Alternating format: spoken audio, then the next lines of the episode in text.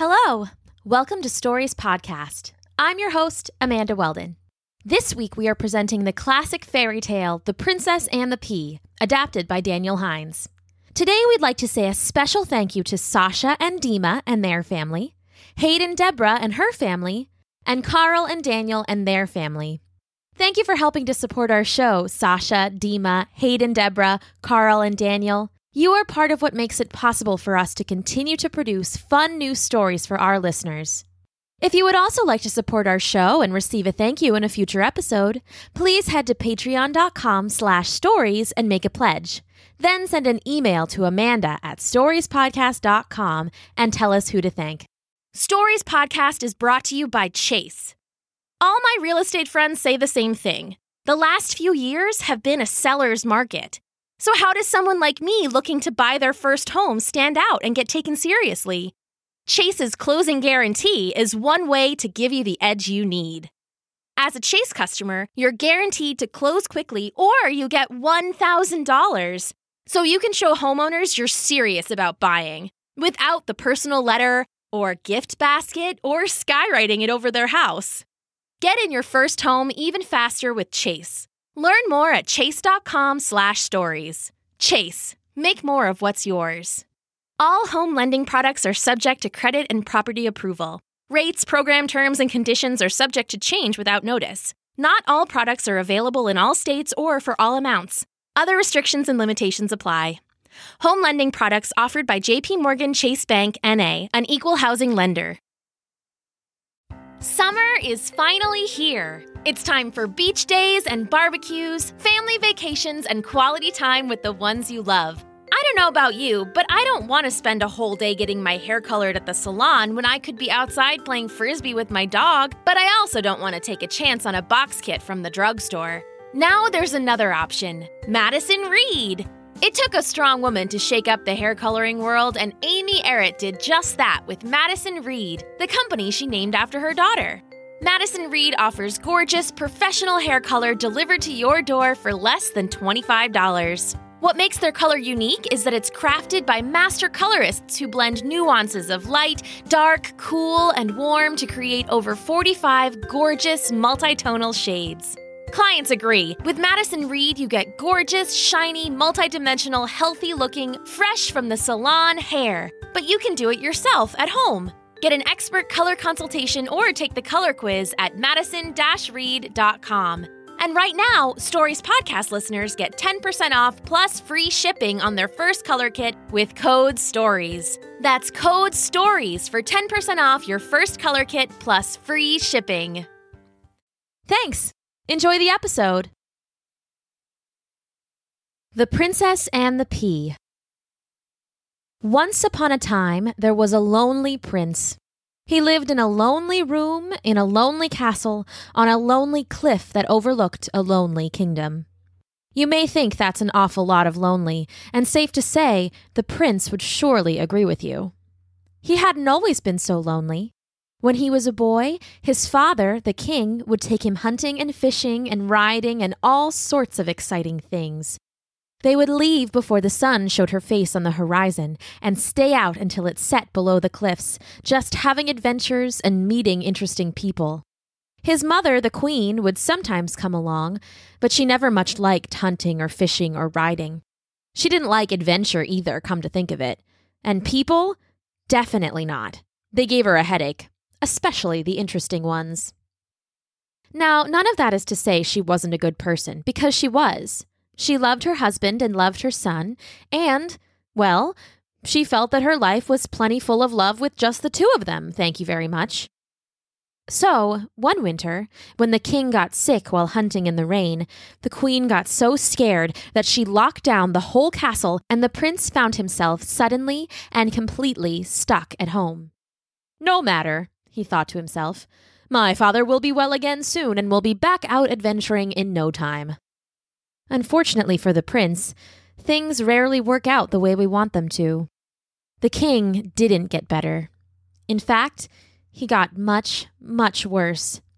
The doctors couldn't help him, nor could the wizards or the maesters or the clerics. It got so bad that the people of the lonely kingdom started to wonder if the king was fit to rule. The prince must needs take over, they whispered to each other in the villages and towns and markets.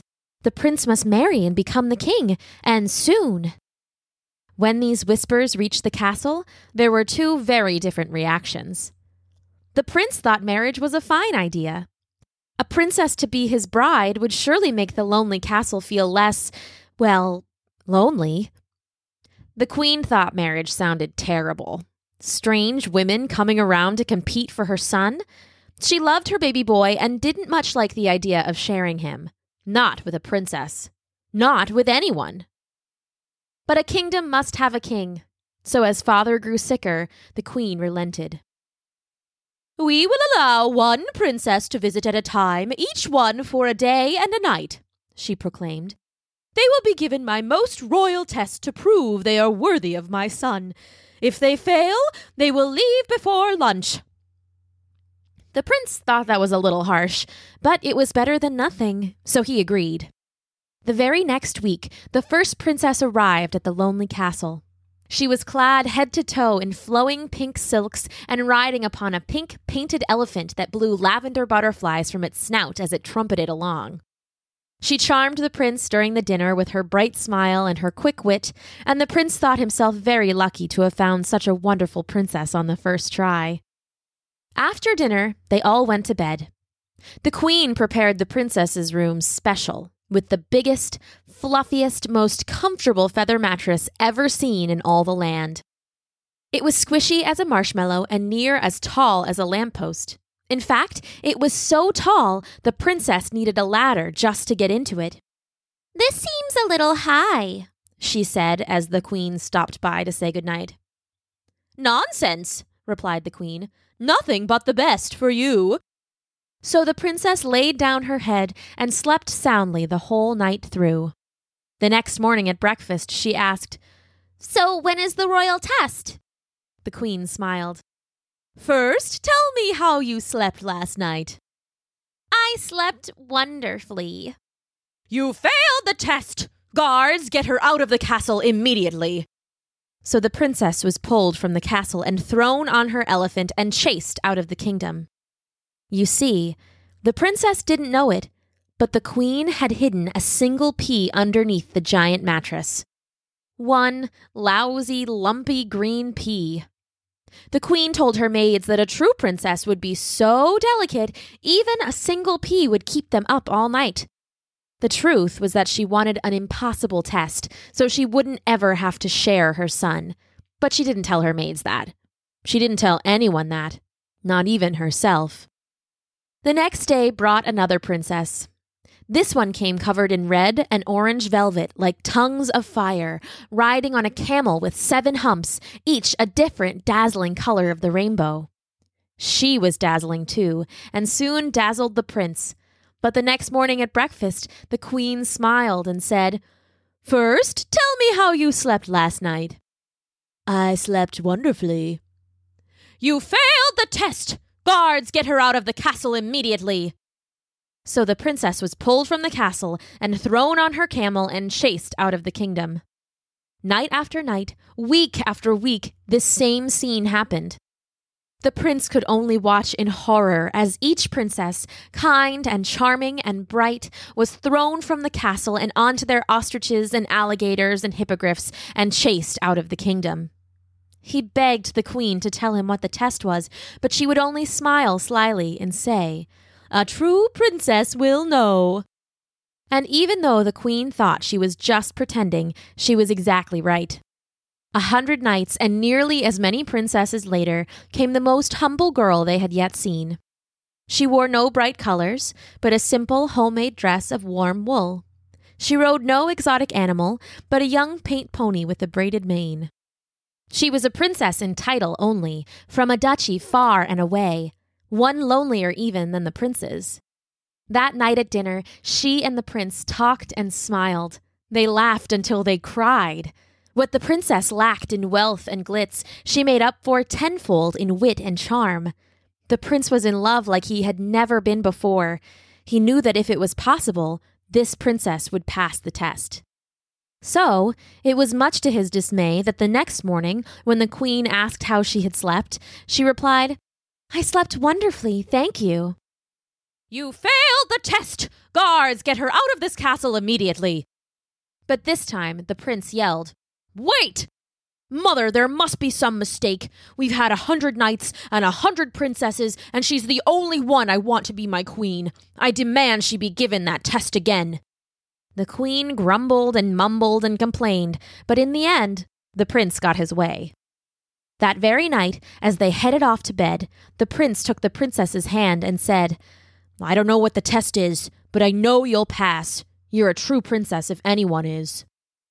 I'll do my best, said the princess, ever humble, but she was already thinking. You see, this princess wasn't particularly delicate, but she was very, very smart. So as she went to bed and climbed the ladder and tucked herself in, she thought about that morning. The queen had asked her how she slept, but why would that make her fail a test? Unless.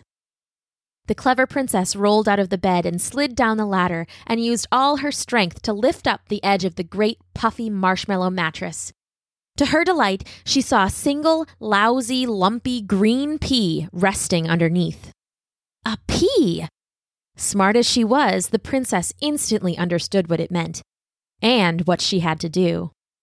So the next morning, when the queen asked, Tell me how you slept last night, the princess groaned theatrically and said, Ugh, well, the truth? Yes, the truth. Okay. Yesterday I was too embarrassed to say it, but. Go on, go on. I've got a kink in my neck and an ache in my back, and I think that your mattress is worse than the rack. Oh, I'm sure it wasn't bad as all that. I didn't sleep, I'll wink. Well, maybe. I didn't sleep, I'll wink. Now I've got a knot in my knee and a mat in my hair, and I think that your mattress is part grizzly bear. Oh, I don't think that you're judging it fair. I didn't sleep, I'll wink. Well, perhaps. I didn't sleep, I'll wink.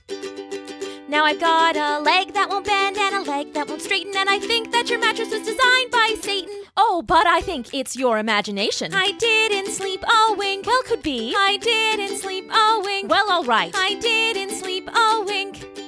Enough, enough. You've passed the test. Okay. And so the princess proved herself true, and soon thereafter married the prince, who all agreed got the best of the bargain. The queen was upset for a time, but soon she learned to love her new daughter. And if the princess always kept the secret that she was smarter than she was delicate, well, that was probably for the best. The end. Today's story, The Princess and the Pea, was adapted by Daniel Hines and performed by me, Amanda Weldon. If you would like to support the show, head to our iTunes page and leave a review. If you would like to receive a thank you in a future episode, please visit patreon.com slash stories to make a pledge, then send an email to Amanda at storiespodcast.com and tell us who we should thank. Thanks for listening.